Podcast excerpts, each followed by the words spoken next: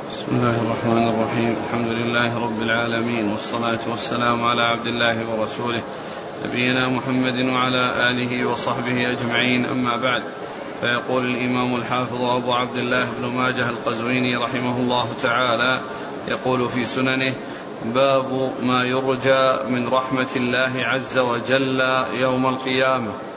قال حدثنا أبو بكر بن أبي شيبة قال حدثنا يزيد بن هارون قال أنبأنا عبد الملك عن عطاء عن أبي هريرة رضي الله عنه عن النبي صلى الله عليه وسلم أنه قال إن لله مئة رحمة قسم منها رحمة بين جميع الخلائق فبها يتراحمون وبها يتعاطفون. وبها تعطف الوحش على أولادها وأخر تسعة وتسعين رحمة يرحم بها عباده يوم القيامة. بسم الله الرحمن الرحيم. الحمد لله رب العالمين.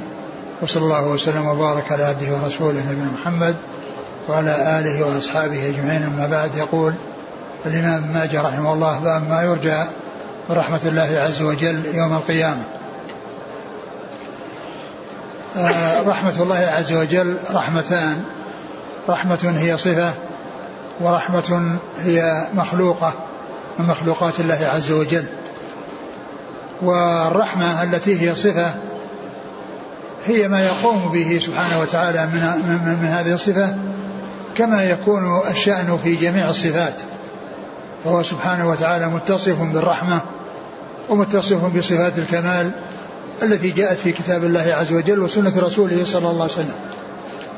والواجب في الجميع إثباته على الوجه اللائق بكماله بكماله وجلاله سبحانه وتعالى دون تشبيه وتكييف ودون تعطيل أو تأويل بل كما قال الله عز وجل ليس كمثله شيء وهو السميع البصير فأثبت السمع والبصر ونفى المشابهة. نفى السمع أثبت السمع والبصر بقوله وهو السميع البصير ونفى المشابهة بقوله ليس كمثله شيء فله سمع لا كالأسماع وبصر لا كالأبصار وكذلك الشأن في جميع الصفات. ورحمة هي مخلوقة. ومن ذلك هذه المئة الرحمة التي جاءت في هذا الحديث حديث أبي هريرة أنه قال أن لله مئة, مئة رحمة. وفي بعضها أن الله خلق مئة رحمة. فهذه الرحمات أو هذا العدد من الرحمات مخلوق لله عز وجل. وكذلك أيضا الجنة فإنها رحمة الله عز وجل. كما قال الله عز وجل إن في الجنة رحمتي يرحم بك من أشاء فهي رحمة مخلوقة.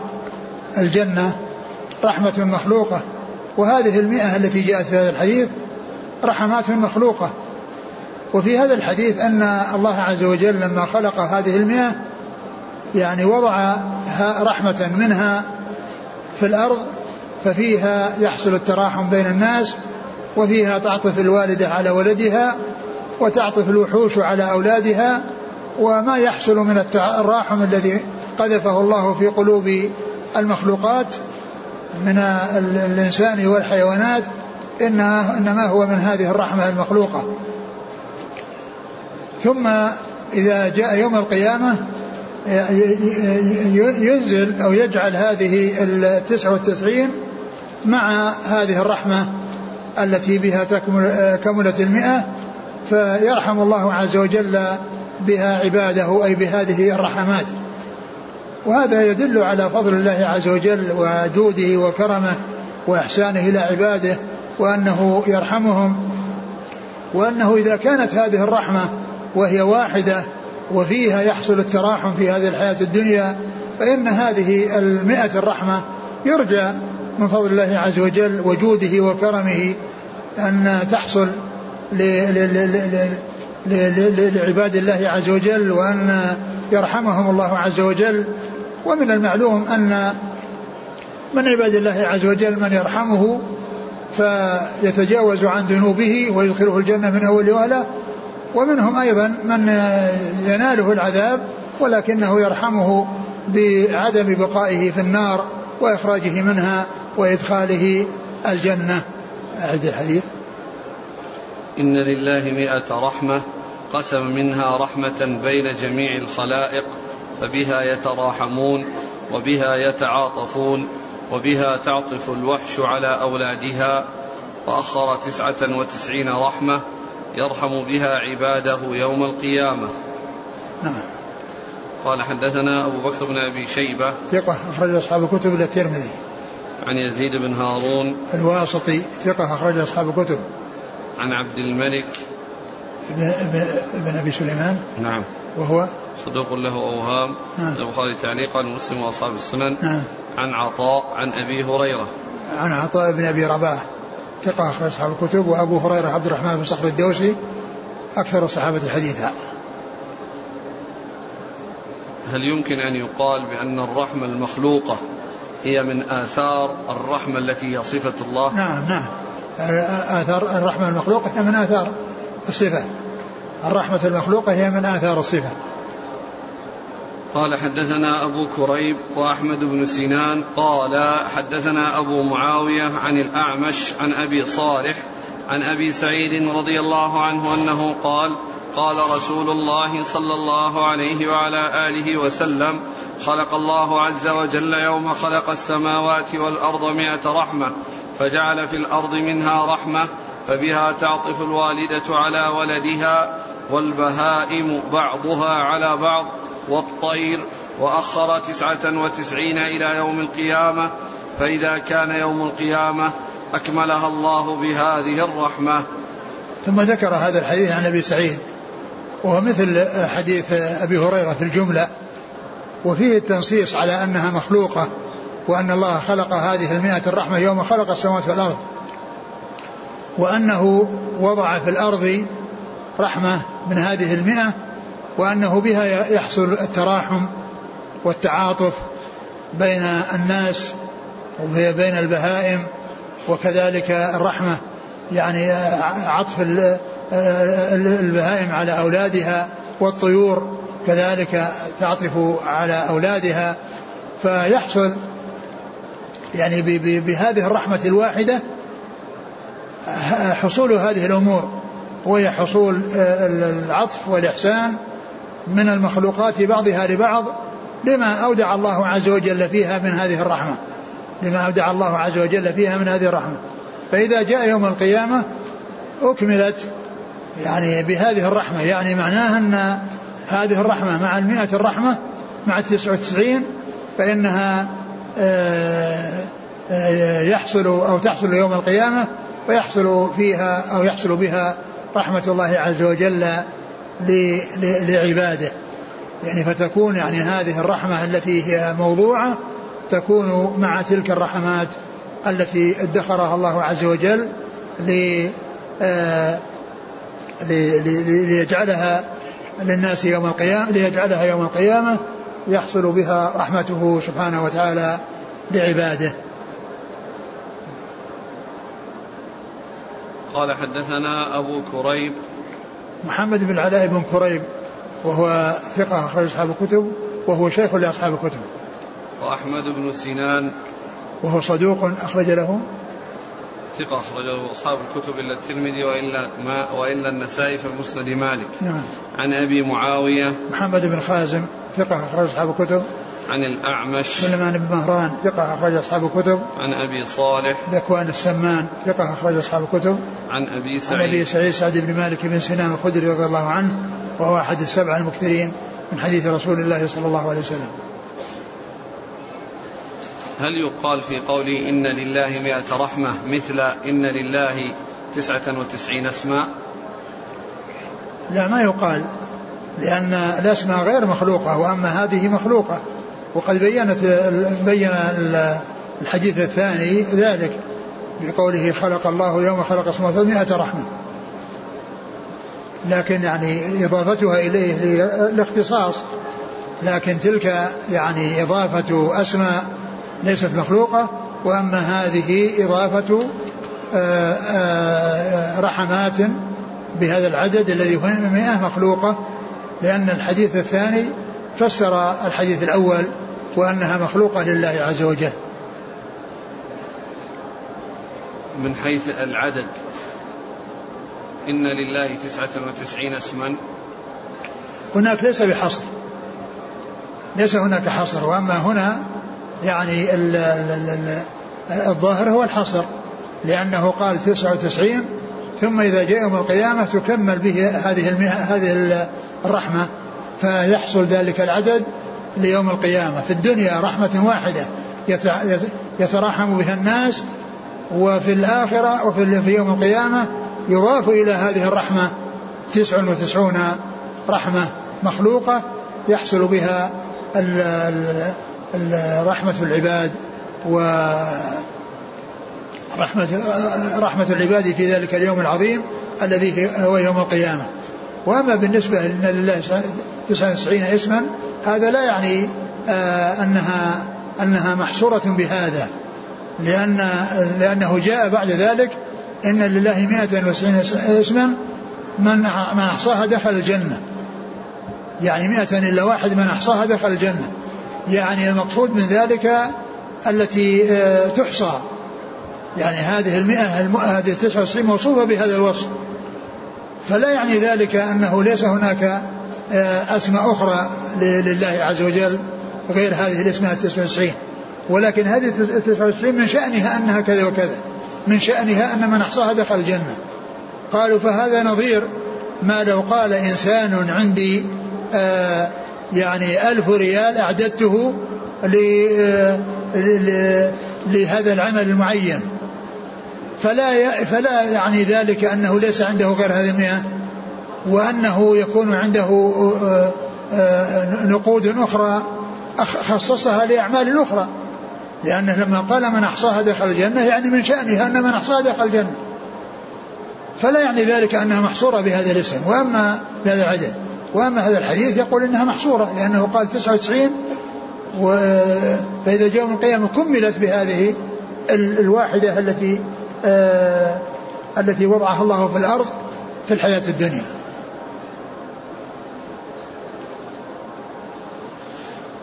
قال حدثنا محمد بن عبد الله بن نمير وأبو بكر بن أبي شيبة قال حدثنا أبو خالد الأحمر عن ابن عجلان عن أبيه عن أبي هريرة رضي الله عنه أنه قال قال رسول الله صلى الله عليه وعلى آله وسلم إن الله عز وجل لما خلق الخلق كتب بيده على نفسه إن رحمتي تغلب غضبي. ثم ذكر هذا الحديث عن أبي هريرة رضي الله عنه. أن النبي صلى الله عليه وسلم قال إن الله لما خلق الخلق كتب بيده أن رحمتي تغلب غضبي أن رحمتي تغلب غضبي. وهذا فيه ذكر الرحمة وسعتها وعمومها وشمولها وأنها تغلب الغضب وأن الله عز وجل آه، يرحم عباده ويتجاوز عنهم. ومن رحمته لهم أن يتجاوز عن ذنوبهم. ومن رحمته لهم أن يتجاوز عن ذنوبهم. ومن رحمته لهم أن يزيد في درجاتهم. فيغفر الذنوب ويتجاوز عنها. وهذا من رحمته سبحانه وتعالى بعباده. وكذلك كونه يعني يضاعف الدرجات ويضاعف الأجور. فذلك كله من رحمته وفضله وجوده وكرمه سبحانه وتعالى. وهذا يدل على أن هذا أن هذا قد حصل أنه آه، أن الله كتب أن آه، قال لما خلق الخلق إيش؟ هذه أول لما خلق الخلق كتب بيده على نفسه. نعم لما خلق الخلق يعني بعد أن خلق الخلق كتب بيده على نفسه أن رحمتي تغلب غضبي وأن الله عز وجل آه، وعد بذلك وهو لا يخلف الميعاد وقد كتب ذلك على نفسه. وهو لا يخلف آه، آه، الوعد سبحانه وتعالى. ف آه، ولهذا يؤمل المسلمون رحمة الله ويرجون رحمة الله ويؤملون هذه الرحمة العظيمة التي التي هي تسبق الغضب والتي تغلب الغضب. ومعلوم أن الغضب إنما يحصل لأمور يعني منكرة يغضب منها ويغضب عليها. وأما الرحمة فإن الله عز وجل يرحم بالتجاوز عن الذنوب ويرحم بتحصيل الخير للعباد و ويرحم آه، آه، بأن يثيب الإنسان أو يعطي يعطي الثواب لمن يشاء ويعطي الأجر لمن, لمن يشاء. كما جاء في الحديث أن الجنة يبقى فيها فضلة بعدما يدخلها أهلها. ويبقى بقية منها فيخلق الله قوما فيدخلهم الجنة برحمته. فالله تعالى يرحم يعني ورحمة الله واسعة. وأما الغضب والعذاب الذي يحصل نتيجة للغضب فإنه لا يحصل إلا لمن يستحقه. فلا يعذب أحد إلا بذنب ولكنه تحصل الرحمة بدون عمل. يعني بالنسبة لهؤلاء الذين يسكنهم الله الجنة وهم لم يعملوا خيرا. خلقهم الله وأسكنهم الجنة.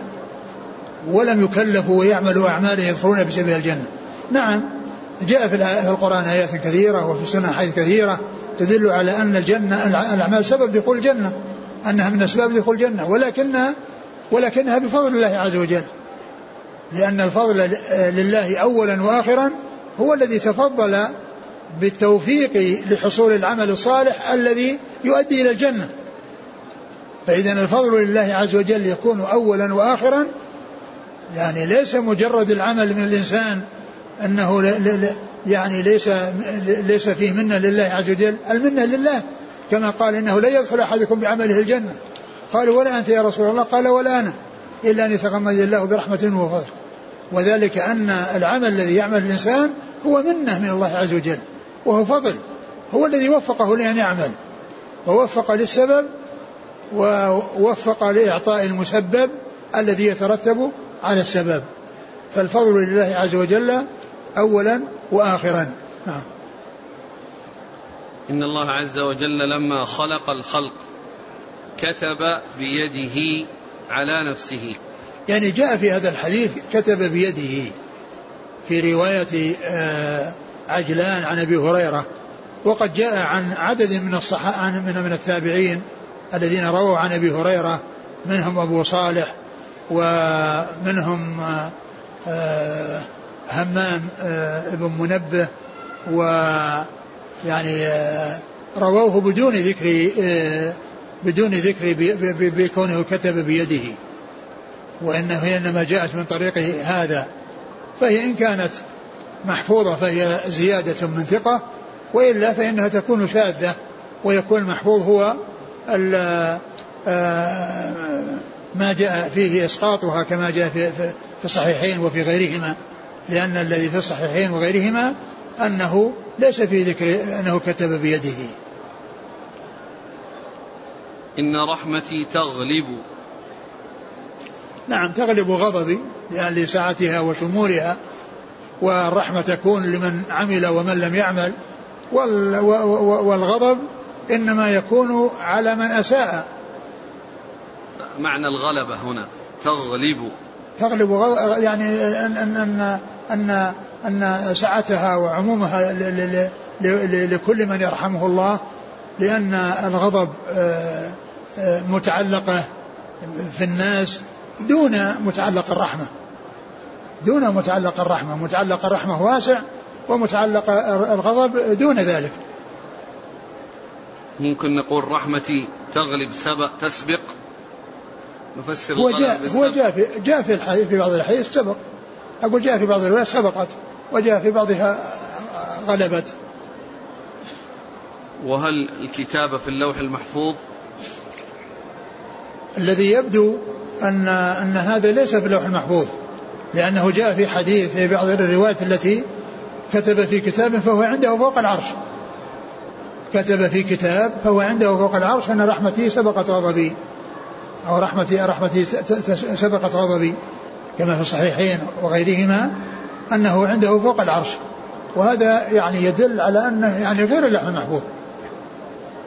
ومن المعلوم أن كل شيء هو موجود في اللوح المحفوظ. لكن يعني يبدو أن أن أن قوله أنه لما خلق الخلق آه كتب آه أن رحمة سبق غضبي وجاء في بعض الروايات الصحيحه الصحيحين أن أن يعني آه أن أن الكتاب الذي كتبه إنه عنده فوق العرش يعني يعني يبدو أن أن هذا غير هذا لأن لا يقال أن اللوح المحفوظ أنه عنده فوق العرش ما ما جاء شيء يدل عليه وإنما جدل على هذا الكتاب الذي فيه هذا ال هذا ال هذا المعنى الذي هو كون رحمة تسبق الغضب. قال حدثنا محمد بن عبد الله بن نمير ثقة أخرج أصحاب الكتب. وأبو بكر بن أبي شيبة آه، عن أبي خالد الأحمر. صدوق أخرج له. أصحاب الكتب. نعم. عن ابن عجلان. وهو صدوق أخرجه البخاري تعليقا ومسلم وأصحاب السنن. عن أبيه. وأبوه لا بأس به وهي بمعنى صدوق. أخرج له. قال تعليقا مسلم وأصحاب السنن. نعم عن أبي هريرة. نعم قال حدثنا محمد بن عبد الملك بن أبي الشوارب. قال حدثنا أبو عوانة. قال حدثنا عبد الملك بن عمير عن ابن أبي ليلى عن معاذ بن جبل رضي الله عنه أنه قال مر بي رسول الله صلى الله عليه وعلى آله وسلم وأنا على حمار. فقال يا معاذ هل تدري ما حق الله على العباد؟ وما حق العباد على الله. قلت الله ورسوله أعلم. قال فإن حق الله على العباد أن يعبدوه ولا يشركوا به شيئا وإن حق العباد على الله إذا فعلوا ذلك أن لا يعذبهم. ثم ذكر حديث معاذ بن جبل رضي الله عنه وهو أن الرسول مر به وهو على حمار وجاء في الصحيحين أنه كان رديف النبي صلى الله عليه وسلم على حمار. كان رديف النبي صلى الله عليه وسلم على حمار وأنه سأله وناداه يا معاذ بن جبل. فقلت لبيك يا رسول الله وسعديك. ثم سكت ثم قال يا معاذ. ثم بعد ذلك قال أتدري ما حق حق الله على العباد وما حق العباد على الله؟ قلت الله ورسوله أعلم. قال حق العباد على الله يعبدوه ولا يشركوا بشيء وحق العباد على الله ألا يعذبهم. يعني إذا أدوا ما هو واجب عليهم حقهم عليه ألا يعذبهم. وأورد آه، آه، ابن ماجه هذا الحديث في باب الرحمة من أجل ما جاء في آخره وقولها أن حق العباد على الله ألا يعذبهم يعني بأن يرحمهم وأن يتفضل عليهم وألا يعني يعذبهم. وقد جاء في الحديث أن من نوقش الحساب عذب من نوقش الحساب عذب. والله عز وجل يتجاوز عن عباده برحمته وفضله وجوده وكرمه.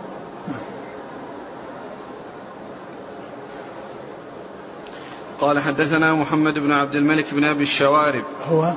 صدوق له مسلم والترمذي والنسائي بن ماجه. نعم. عن أبي عوانة. الوضاح بن عبد الله اليشكري ثقة أخرج أصحاب الكتب. عن عبد الملك بن عمير. وهو؟ ثقة أخرج أصحاب الكتب. نعم. عن ابن أبي ليلى. عبد الرحمن بن أبي ليلى ثقة أخرج أصحاب الكتب. عن معاذ بن جبل. رضي الله عنه أخرج أصحاب الكتب. مر بي رسول الله صلى الله عليه وسلم وأنا على حمار.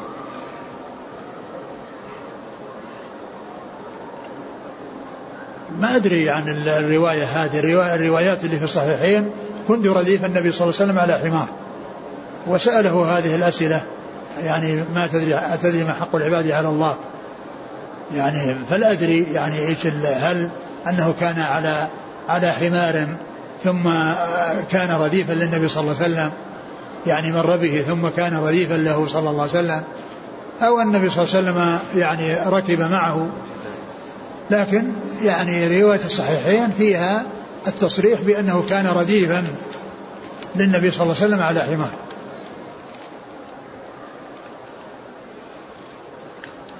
قال حدثنا هشام بن عمار قال حدثنا إبراهيم بن أعين قال حدثنا إسماعيل بن يحيى الشيباني عن عبد الله بن عمر بن حفص عن نافع عن ابن عمر رضي الله عنهما قال كنا مع رسول الله صلى الله عليه وعلى آله وسلم في بعض غزواته فمر بقوم فقال من القوم؟ فقالوا نحن المسلمون وامرأة تحصب تنورها ومعها ابن لها فإذا ارتفع وهج التنور تنحت به فأتت النبي صلى الله عليه وعلى آله وسلم فقالت أنت رسول الله صلى الله عليه وسلم؟ قال نعم. قالت بأبي أنت وأمي أليس الله بأرحم الراحمين؟ قال بلى. قالت أوليس الله بأرحم بعباده من الأم بولدها؟ قال بلى. قالت فإن الأم لا تلقي ولدها في النار. فأكب رسول الله صلى الله عليه وسلم يبكي ثم رفع رأسه إليها فقال إن الله عز وجل لا يعذب من عباده إلا المارد المتمرد. الذي يتمرد على الله وأبى أن يقول لا إله إلا الله. ثم ذكر حديث عمر ابن عمر رضي الله تعالى عنهما أن النبي صلى الله عليه وسلم كانوا معه في سفر وأنه مر على قوم وأن امرأة تحسب تنورا لها يعني ترمي به الحطب والذي توقده به لتخبز فيه. ف وكان معها ولدها. فإذا ارتفع الوهج يعني ظهر الوهج من التنور بهذا الذي تقذفه فيه من الحطب فإنها تنحى به حتى لا يصيبه الوهج وذلك من رحمتها بولدها. فجاءت إلى الرسول صلى الله عليه وسلم وقالت قالت من أنت؟ أنت أنت رسول الله صلى الله عليه وسلم؟ قال نعم. قالت أنت أنت رسول الله صلى الله عليه وسلم؟ قال نعم. قالت بأبي أنت وأمي. بأبي أنت وأمي يعني أنت مفدي بأبي وأمي. يعني ليس هذا قسما وإنما هو تفدية وذلك أنه يأتي كثيرا في الأحاديث أن الصحابة رضي الله عنهم يقولون للنبي صلى الله عليه وسلم بأبي أنت وأمي أو فداك أبي وأمي. فكثيرا هذا في كلام الصحابة مع الرسول صلى الله عليه وسلم وهو من قبيل التفدية وليس من قبيل القسم. أي أنت مفدي بأبي وأمي مفدي أو فداؤك أبي وأمي. هكذا هذا معناه وليس المقصود به القسم. بأبي أنت وأمي إيش؟ أليس الله بأرحم الراحمين؟ أليس الله بأرحم الراحمين؟ قال, قال, قال بلى, بلى. آه. قالت أوليس الله بأرحم بعباده من الأم بولدها؟ أوليس الله بأرحم بعباده من الأم بولدها؟ قال بلى. يعني ومعنى ذلك أنها هي كانت آه، تنحيه عن التنور إذا طلع الوهج. فهي لا تقذفه في النار لا تقذفه في النار ولا تلقيه في النار بل تبتعد به عن النار. لأنه إذا طلع الوهج من التنور بسبب الحطب الذي ترميه به فإنها تبعد عنه حتى لا يصيبه لفح النار. وإذا آه، ثم قال يعني أن, أن آه، الله عز وجل أرحم بعباده من الوالدة بولدها والوالدة لا تريد أن تقذف ولدها في النار فالله عز وجل لا يعذب بالنار لا يعذب عباده بالنار. نعم من من شاء الله عز وجل أن يدخل الجنة بغير حساب ولا عذاب فإنه لا يصل النار. ومن استحق النار الله تعالى يتجاوز عنه يتجاوز عن من عمن شاء من عباده من استحق النار ألا يعذبهم ومن آه، دخل النار لذنب اقترفه لذنب اقترفه وجرم حصل منه فإنه لا يخلد فيها بل يخرج منها ويدخل الجنة. وأما من كفر بالله عز وجل ولم يؤمن به سبحانه وتعالى فهذا هو الذي يلقى في النار ويستمر فيها أبد الآباد إلى غير نهاية. ثم إن الحديث موضوع لأن في إسناده من هو متهم وهو ثابت وهو غير ثابت عن رسول الله صلى الله عليه وسلم. وفي آخره قال إنه لا يدخل النار. إن الله عز وجل لا يعذب من عباده إلا المارد المتمرد الذي يتمرد على الله وأبى أن يقول لا إله إلا يعني الله. يعني الكافر يعني الذي يكون يدخل النار ويعذبه فيها ويستمر إلى غير نهاية هو الكافر. وأما من يكون من أهل الإيمان ومن أهل المعاصي فهو إما أن يعفو عنه ويدخل الجنة ابتداء أو يشاء أن يعذبه فيطهره بها بالعذاب في النار ثم يخرج منها ويدخل الجنة قال حدثنا هشام بن عمار صدوق رجل البخاري وأصحاب السنة. عن إبراهيم بن أعين وهو ضعيف رجل ابن ماجه. نعم. عن إسماعيل بن يحيى الشيباني وهو متهم. رجل ابن ماجه. نعم. عن عبد الله بن عمر بن حفص. وهو ضعيف. رجل مسلم وأصحاب السنن. نعم. عن نافع عن ابن عمر. نافع مولى بن عمر ثقة أصحاب الكتب وعبد الله بن عمر رضي الله عنهما أحد العباد الأربعة من الصحابة وأحد السبعة المكثرين من حديث الرسول صلى الله عليه وسلم ففيه ضعيفان ومتهم بالكذب نعم قال حدثنا العباس بن الوليد الدمشقي قال حدثنا عمرو بن هاشم قال حدثنا ابن لهيعة عن عبد ربه بن سعيد عن سعيد المقبري عن أبي هريرة رضي الله عنه أنه قال قال رسول الله صلى الله عليه وعلى آله وسلم لا يدخل النار إلا شقي. قيل يا رسول الله ومن الشقي؟ قال من لم يعمل لله بطاعة ولم يترك له معصية. ثم ذكر هذا الحديث أن النبي صلى الله عليه وسلم قال لا يدخل النار إلا شقي. قال ومن الشقي؟ قال الذي لا يعمل لله بطاعة ولا يترك معصية. يعني أنه لا يمتثل الأوامر ويقع في النواهي. أنه يعني لا يدع معصية لله إلا وقع فيها ولا يعني آه، يعني يفعل لله طاعة. فهو لا يمتثل الأوامر وإنما هو تارك لها و والمعاصي يقترفها. لا يترك معصية إلا وقع فيها ولا يدع معصية إلا حصل حصلت منه ولا يفعل لله طاعة. قال فهذا هو الشقي. والحديث أيضا ضعيف. لم يثبت عن رسول الله صلى الله عليه وسلم في إسناده من فيه ضعف. نعم. قال حدثنا العباس بن الوليد الدمشقي. هو؟ صدوق رواه ابن ماجه. نعم. عن عمرو بن هاشم. وهو؟ صدوق يخطئ رواه ابن ماجه. نعم. عن ابن لهيعة. هو عبد الله بن لهيعة المصري.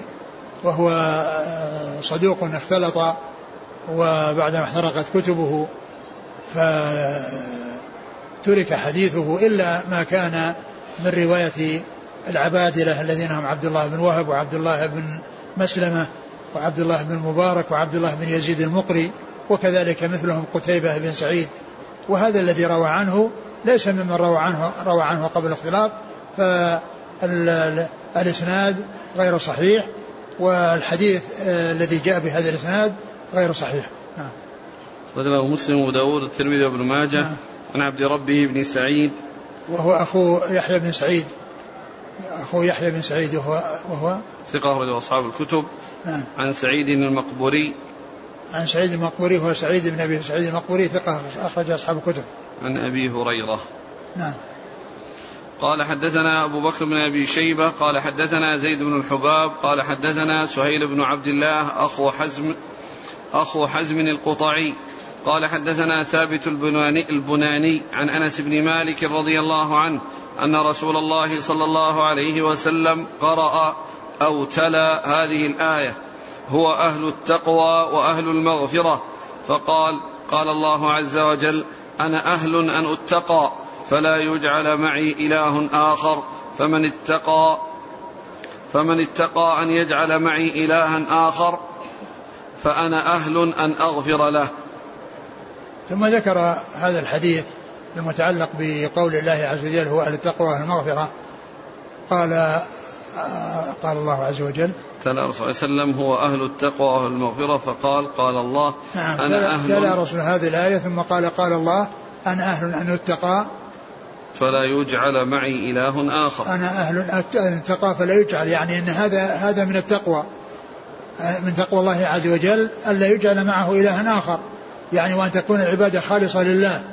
وتكون أيضا بامتثال ما أمر الله به ورسوله صلى الله عليه وسلم والانتهاء عما نهى الله عنه ورسوله صلى الله عليه وسلم وتصديق ما جاء في الخبر عن الله وعن رسوله عليه الصلاة والسلام وأن تكون العبادة لله طبقا لما جاء به رسول الله صلوات الله وسلامه عليه من كتاب الله عز وجل وسنة رسوله صلى الله عليه وسلم. ف يعني هذه التقوى يعني وأصلها الذي يكون كل شيء تابع له كل شيء يكون كل شيء تابعا له السلامة من الشرك. وأن لا يعبد مع الله غيره. وأنه لو عبد مع الله غيره فإن أي عمل يعمل فإنه مردود على صاحبه. كما قال الله عز وجل وقدمنا إلى ما عملوا من عمل فجعلناه هباء منثورا. ومن اتقى الله عز وجل فإن الله, فإن الله أهل أن يغفر له. ومن حصلت منه التقوى لله عز وجل فهو أهل أن يتقى. وهو أهل المغفرة لمن اتقى. فمن اتقى أن يجعل معي إلها آخر فأنا أهل أن أغفر له. نعم قال حدثنا أبو بكر بن أبي شيبة عن زيد بن الحباب. صدوق أخرج له. خارج القراءة ومسلم وأصحاب السنن. نعم عن سهيل بن عبد الله أخو وهو, وهو ضعيف.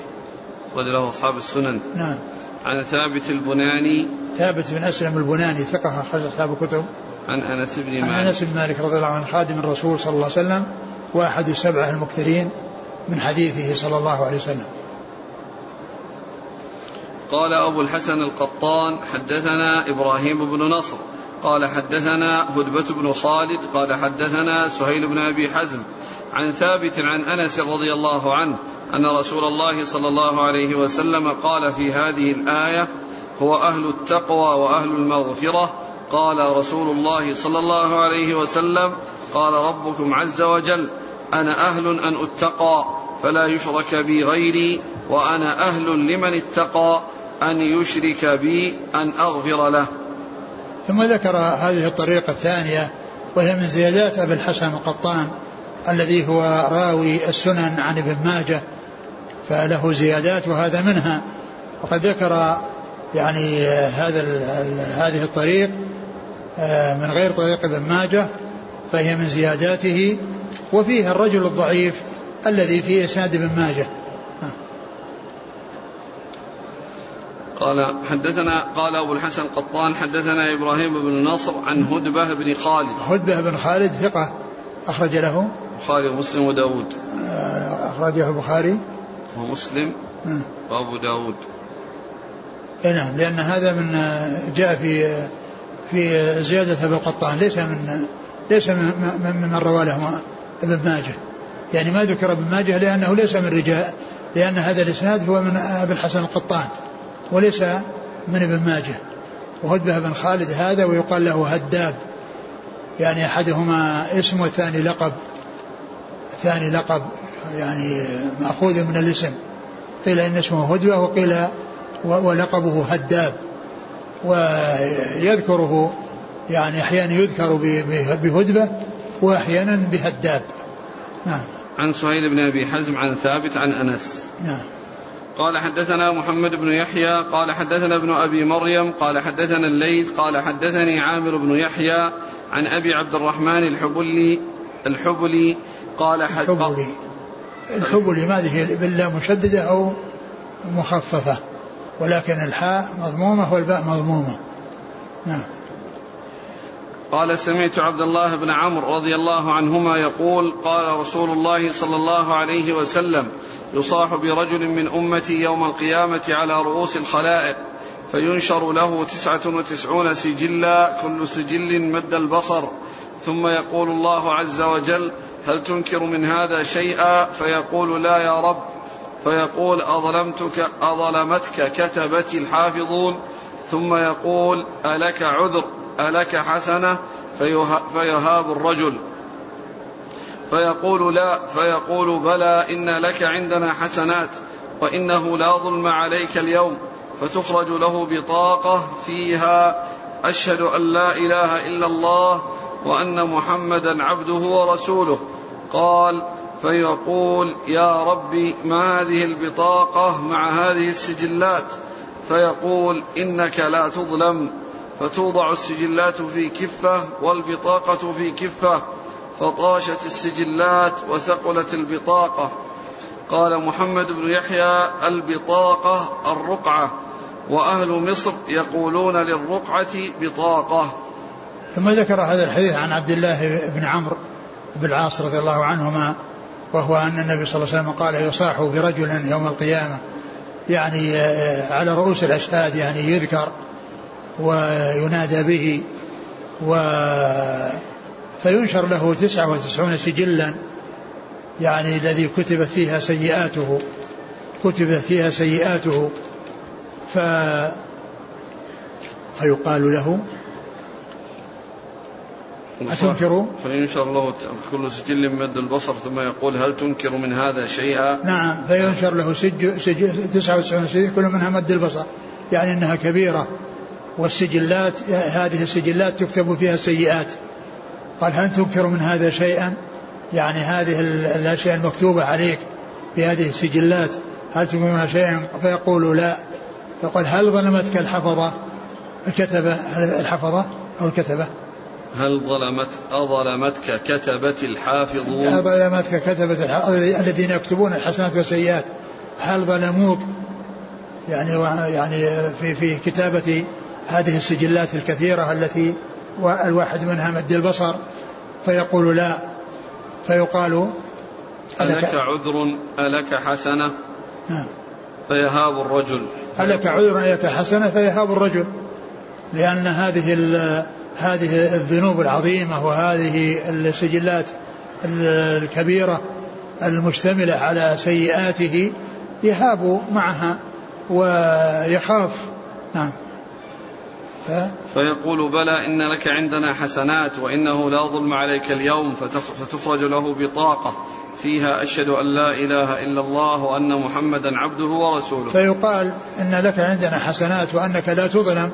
فتخرج له بطاقة مكتوب فيها أشهد أن لا إله إلا الله وأشهد أن محمدا رسول الله فيقول وما هذه البطاقة مع هذه السجلات؟ هذه البطاقة الصغيرة الرقعة المكتوب فيها يعني هاتين الكلمتين وهاتين الشهادتين ما ما ما تغني وما وماذا يعني تكون في مقابل هذه السجلات الكثيرة؟ فتوضع في كفة والسجلات في كفة فتطيش السجلات وتثقل البطاقة تثقل البطاقة. وهذا يدل على أن الميزان له كفتان على يدل على وزن الأعمال وأن الأعمال توزن وأن هناك ميزان حقيقي وأن له كفتان. توضع الحسنات في كفة والسيئات في كفة و فهو دال على إثبات وزن الأعمال وعلى إثبات الميزان وأن له كفتين. و آه، آه، وقيل يعني بناء على هذا الحديث ان أن السجلات توزن. وتوزن الأعمال وتوزن السجلات وجاء في بعضها نفس الإنسان إنه يوزن. وهنا قال يعني إنها وضعت السجلات. ومعنى يعني وهو يدل على أن السجلات نفسها توزن. و وهي مشتملة على الذنوب. مشتملة على الذنوب.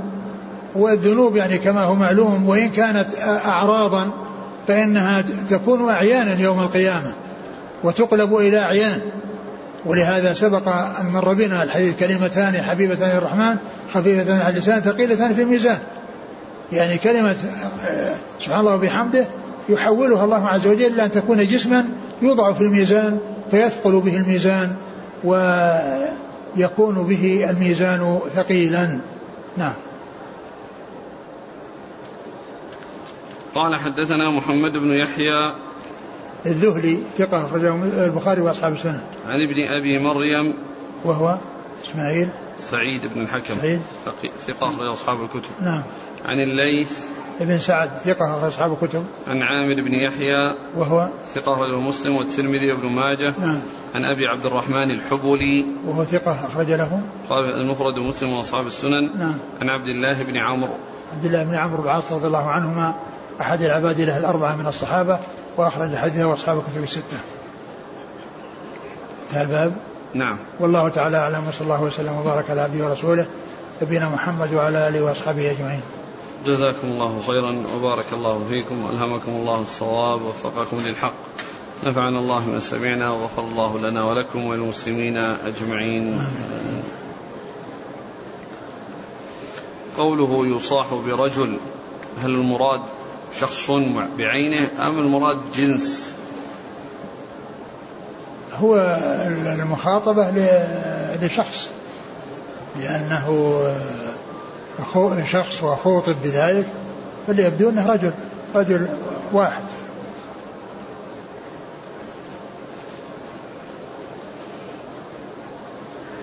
يقول وجه بعض العلماء حديث البطاقة أن صاحب البطاقة لم يستطع أن يعمل عملا سوى كلمة التوحيد. وقال البعض الآخر أنها حالة خاصة وأنه في بيان منزلة كلمة التوحيد وعظمتها. فأي القولين أصح؟ أعد. وجه بعض العلماء حديث البطاقة أن صاحبها لم يستطع أن يعمل عملا سوى كلمة التوحيد. وقال بعضهم إنها حالة خاصة في أنه لبيان منزلة كلمة التوحيد وعظمها وعظمها. آه، كون الإنسان يعني لم يتمكن هذا أمر واضح. يعني كون الإنسان آه، لم يتمكن وإنما عنده الشهادة لا إله إلا محمد رسول الله ولم يتمكن من العمل كالذي قالها ومات. فإن هذا معلوم أن أن أن أن أنه لم يتمكن من أي عمل. ويمكن أن يكون أن يكون آه، أن عنده أعمال ولكن آه، أخذها غيره لكونه آه، أساء إلى غيره فأخذت حسناته وأعطيت غيره كما جاء في حديث المفلس الذي قال فيه النبي صلى الله عليه وسلم أتدرون من المفلس؟ قال الله ورسوله أعلم. قال قالوا المفلس من لا درهم عنده ولا متاع؟ قال المفلس من يأتي يوم القيامة بصلاة وزكاة وصيام ويأتي وقد شتم هذا وضرب هذا وسفك دم هذا ويعطى لهذا من حسناته وهذا من حسناته فإن أخذت حسناته قبل أن يقضى ما عليه أخذ من سيئاتهم فطرح عليه ثم طرح في النار. فهو إما أن يكون يعني هذا الإنسان ليس عنده إلا هذه الشهادة وأنه شهد ومات فترجح بهذه السجلات التي كانت عنده و أو أنه آه، صار مدينا وأخذ من آه، أخذ الدائنون حسناته حتى لم يبقى عنده إلا الأصل الذي هو شهادة لا إله إلا الله وأن محمد رسول الله. أما كون هذا يعني شيء خاص يعني بهذا الرجل وأن يعني آه، أنه حصل له شيء ما حصل لغيره يعني لا أدري يعني وجه هذا. يقول هل من الحكمة قراءة مثل حديث البطاقة على العصاة ومرتكب الكبائر؟ لا ليس من الحكمة. يعني ال ال آه، آه، حديث الرجاء يعني في من يعرف يعني في المعاصي وأنه يعني يتهاون بها ويقدم عليها آه، قد تؤدي بذلك إلى آه، أنه يترك العمل ويتهاون في العمل. ولهذا الرسول صلى الله عليه وسلم في الحديث الذي آه، حديث معاذ الذي مر ذكره في آخره في الصحيحين أن أنه قال يا رسول الله فلا أبشر الناس. قال لا تبشرهم فيتكلوا. لا تبشرهم فيتكلوا. وكذلك الحديث الذي فيه أن الصحابة رضي الله عنهم وأرضاهم يعني آه، الرسول صلى الله عليه وسلم يعني آه، غاب عنهم فخشوا عليه فذهبوا آه، وكان قد دخل حائطا فسبق أبو هريرة إلى الحائط فوجد النبي صلى الله عليه وسلم فيه وقال إن الناس ورائي فأعطاه عليه وقال أخبرهم أن من من وراء هذا الجدار يشهد لا إله إلا الله وأن محمد رسول الله أنه آه، يعني أن الله حرمه على النار. فلقيهم فدفعه عمر وقال أمره أن يرجع. وألا يقول للناس شيئا. فلما جاء إلى النبي صلى الله عليه وسلم وقال له إن عمر قال كذا وكذا قال كيف يا عمر؟ قال خلهم يعملون. قال خلهم فقال الرسول فخلهم فخلهم. لأن بعض الناس يعني قد يستهين يعني في آه في في في, في, في أمر الطاعات اتكالا على رحمة الله عز وجل فيقع في في, في المعاصي. ومثل ذلك يعني يقابل ذلك أيضا الذي يكون عنده عنده غلظة وعنده قوة بطش. فإنه لا يحدث بالأحاديث التي فيها آه، حصول التعذيب للناس وإيقاع العقوبة بالناس لمن يستحقها. ولهذا قالوا في شرح حديث العرانيين الذي فيه قال إن إنهم كرهوا أن يحدث الحجاج بمثل هذا الكلام وأن يحدث بهذا الحديث.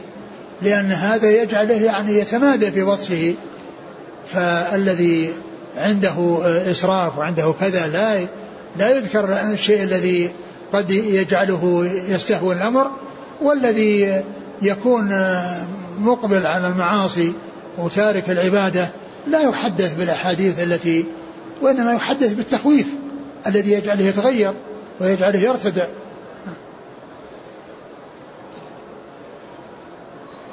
قوله عليه الصلاة والسلام كتب بيده على نفسه. هل هو مثل كتب التوراة بيده؟ فيكون هذا نعم إذا كان إذا كان أنه ثبتت هذه الجملة فهو مثل كتب التوراة بيده. يعني كتب هذا الكتاب بيده وكتب التوراة بيده. يقول آه هذا السائل من تركيا معتمر يقول عندنا إذا دفنا الميت نضع يده على صدره كما هو في القيام للصلاة. فهل هذا الفعل صحيح في أبدا. صفة دفن الميت؟ هذا غير صحيح. يعني يداه يعني يمدان مع جسده على جسده لا يعمل على هذه الهيئة التي كهيئة الصلاة لأن هذا يحتاج إلى دليل وليس هناك دليل يدل عليه. ليس هناك دليل يدل على هذا العمل. والأصل أن يده تبقى ممدودة مع مع جسد مع يعني على جسده ممتدتان. لا أنها تعمل على هذه الآية التي كان يصلي وكأنه في الصلاة لأن هذا يحتاج إلى دليل ولا ولا نعلم دليل يدل على هذا. فهو فهو غير صحيح وعمل غير صحيح لأنه لا دليل عليه. هل نثبت لله تبارك وتعالى صفة الكتابة والخط؟ نعم نعم من, من أفعاله. أقول من أفعاله يعني كونه يعني يكتب وكونه كتب كونه كتب. لا نقول أنه نثبت له الكتابة مطلقا وأنه آه وإنما نثبت له ما أثبت. نقول كتب آه التوراة بيده كتب هذا الكتاب بيده. أما كون نقول أنه يعني نضيف إلى أشياء ما جاءت فنحن نقتصر على ما ورد. هل يصح أن يقال إن الكفار يوم القيامة محرومون من رحمة الله تعالى لأنهم مخلدون في النار أبدا. نعم لا شك أن الله حرم عليهم الجنة ومأواهم النار. محروم من رحمة الله التي هي الجنة فلا نصيب فلا, فلا سبيل لهم إليها. ورحمة الله عز وجل التي هي الجنة يرحم بها من يشاء والنار يعذب من يشاء فهم نصيبهم النار التي يعذبون فيها. جاء في الحديث كتب كتابا فهو عنده فوق العرش مع أن السلف قد أجمعوا على أن العرش أعلى المخلوقات. ما ينافي لأن العرش هو سقف المخلوقات وكونه عنده كتاب فوق العرش لا يقال أن العرش ليس أعلى المخلوقات. يقول إذا حصرنا الرحمة في مئة يقول إذا حصرنا الرحمة في مئة فقد حصرنا آثار رحمة الله. لا ليس بصحيح. أقول لأن هذه المئة هذه الحسنة هذه الرحمة الواحدة اللي في الدنيا كل هذا التراحم الذي يكون بين الناس وبين الحيوانات وبين الطيور هو من رحمة واحدة ومن يعني من آثار رحمة واحدة ومترتب من رحمة واحدة. فكيف بهذه المئة؟ لا لا يقال إنها إنها محصورة لأن لأنه يحصل بها رحمة العباد. يحصل بها رحمة العباد مطلقا.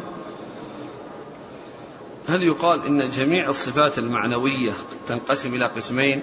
صفة ومخلوقة مثل المحبة الغضب.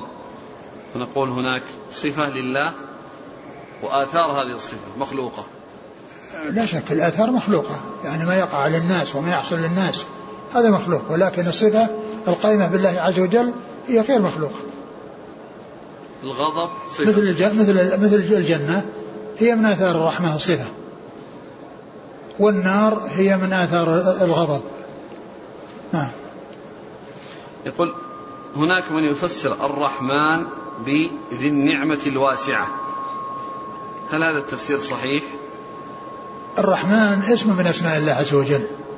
والرحيم اسم من أسماء الله عز وجل إلا أن الرحمن أعم من الرحيم لأن لأنه يقول الرحمن رحمة الله رحمة لجميع المخلوقات. وأما الرحيم فإنه جاء مقيدا بالمؤمنين وكان بالمؤمنين رحيما. ولهذا فإن اسم الرحيم يطلق على غير الله عز وجل. وأما الرحمن لا يطلق إلا على الله سبحانه وتعالى. لا يطلق اسم الرحمن إلا على الله. وهو من الأسماء التي لا يسمى بها غيره ولا تطلق على غيره. وأما الرحيم فإنه يطلق.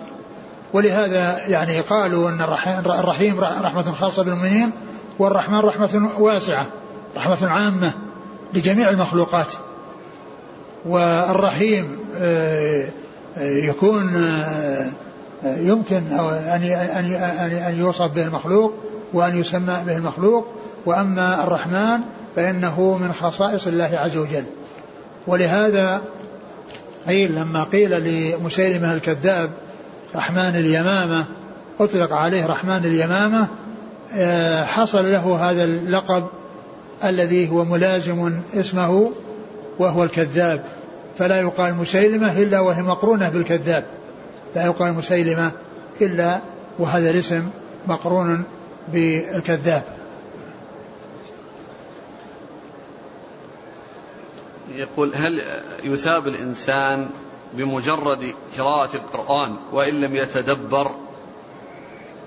نعم يثاب.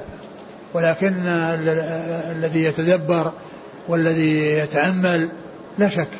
والإنسان إذا قرأ القرآن يعني لا شك أنه حصل أجر حصل ثواب.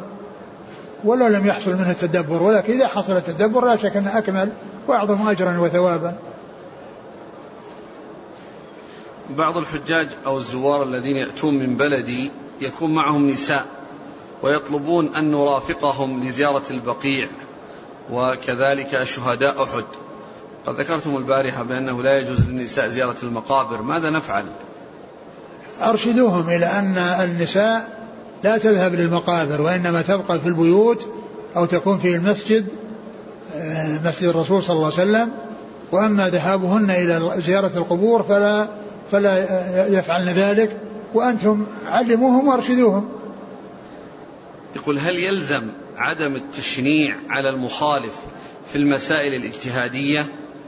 مثلا من يقول إن صلاة الجماعة غير واجبة ويهون من أمرها لا نشنع عليه لأن أهل العلم اختلفوا في ذلك. هذه هذه ليست من المسائل الاجتهادية. يعني كون كون الناس يعني آه، آآ آه، يتركون صلاة الجماعة ولا يأتون لصلاة الجماعة ويبقون في حواناتهم في حوانتهم في وقت صلاة الجماعة هذا غير صحيح. بل إن الذين قالوا الذين ما قالوا بالوجوب يعني يقولون بالسنة المؤكدة يؤثمون من يعني يترك السنة المؤكدة يؤثمونه فيكون الخلاف يعني كأنه لفظي مثل ما قال ذلك ابن القيم في كتاب الصلاة لأنه قال أن الذين يقولون من الحنفية والمالكية بأنها سنة مؤكدة يؤثمون من يترك من لا يصلي الجماعة. مثل الوتر الإنسان لا يتركه وركعة الفجر ما يتركها. والذي يخل بذلك آه، قال يعني بعض أهل العلم بذمه مثل ما جاء عن الإمام أحمد ونقل عن أحد أنه قال الذي لا يصلي الوتر رجل سوء الذي لا يأتي بالوتر رجل سوء. يقول آه، لي زميل دائما ما يتكلم عن الجهاد وأنه واجب والجهاد موجود الآن نصحته فقال لي أتريد أن تنتهك أعراضنا ولا نقاتل نقرأ فقط أحاديث الجهاد؟ فقلت له وكذلك يتكلم في العلماء فقلت له لحوم العلماء مسمومة. قال لحوم المجاهدين أشد سما. ما نصيحتكم لي وله؟ جزاكم الله خيرا. نصيحتي أن كل واحد منهما يبدأ بمجاهدة نفسه ويعنى بمجاهدة نفسه وهذا هو الذي يعني على الإنسان أن يفعله. أما كونه يعني يذهب في أمور يعني مشبوهة وأمور يعني ما ترتب عليه المضرة ليس هذا من لائقا ولا ينبغي وإنما على الإنسان أن يجاهد نفسه بطاعة الله عز وجل. متى نحكم على الإنسان بالكفر العيني؟ إذا وجد منه يعني شيء واضح يقتضيه مثل كونه يسب الله عز وجل أو يسب الرسول صلى الله عليه وسلم فيقال أن هذا كافر الذي قال هذا الكلام. يقول يوجد شخص يشير بيده إلى النجم فيسقط في الجهة التي يشير إليها. ف وقد فتن الناس وقد فتن به بعض العوام مع أن هذا الرجل يصلي. فما الحكم عليه؟ هذا هذا غير صحيح. كيف يشيل النجم ويسقط؟ يعني هل الناس راحوا معه شافوا أنه يسقط؟ إنسانهم شافوه هو دجال. يعني ساحر. يعني يخيل للناس الشيء وهو غير صحيح. يشير النجم ويسقط اذا النجوم كلها يسقطها بالإشارة. هذا دجل هذا وهذا كلام لا يصدق ولا يعقل أيضا. يقول في الحديث أعوذ بك من شر الشيطان وشركه. ما معنى شركه؟ يعني كل الإشراك الإشراك الذي يحصل في عبادة الله عز وجل هو من شر الشيطان. لأن كل الذنوب والمعاصي كبيرها وصغيرها كلها من من عمل الشيطان وكلها من أغواء الشيطان. هل يجوز لمن يقوم بتقسيم الميراث أن يشترط لنفسه نسبة من المال؟ فإن كان يجوز هل تكون هذه النسبة من التركة أو من غيرها؟ كون ال ال يعني كون الإنسان يقسم المواريث بالمجان وعنده علم لا شك أن هذا يعني هو الذي ينبغي. لكن إذا كانت المسائل فيها مناسخات وطويلة تحتاج إلى جداول تحتاج إلى أيام كل إنسان يشتغل فإذا أخذ مقابل لذلك ما في بأس. جزاكم الله خيرا. سبحانك اللهم وبحمدك أشهد أن لا إله إلا أنت.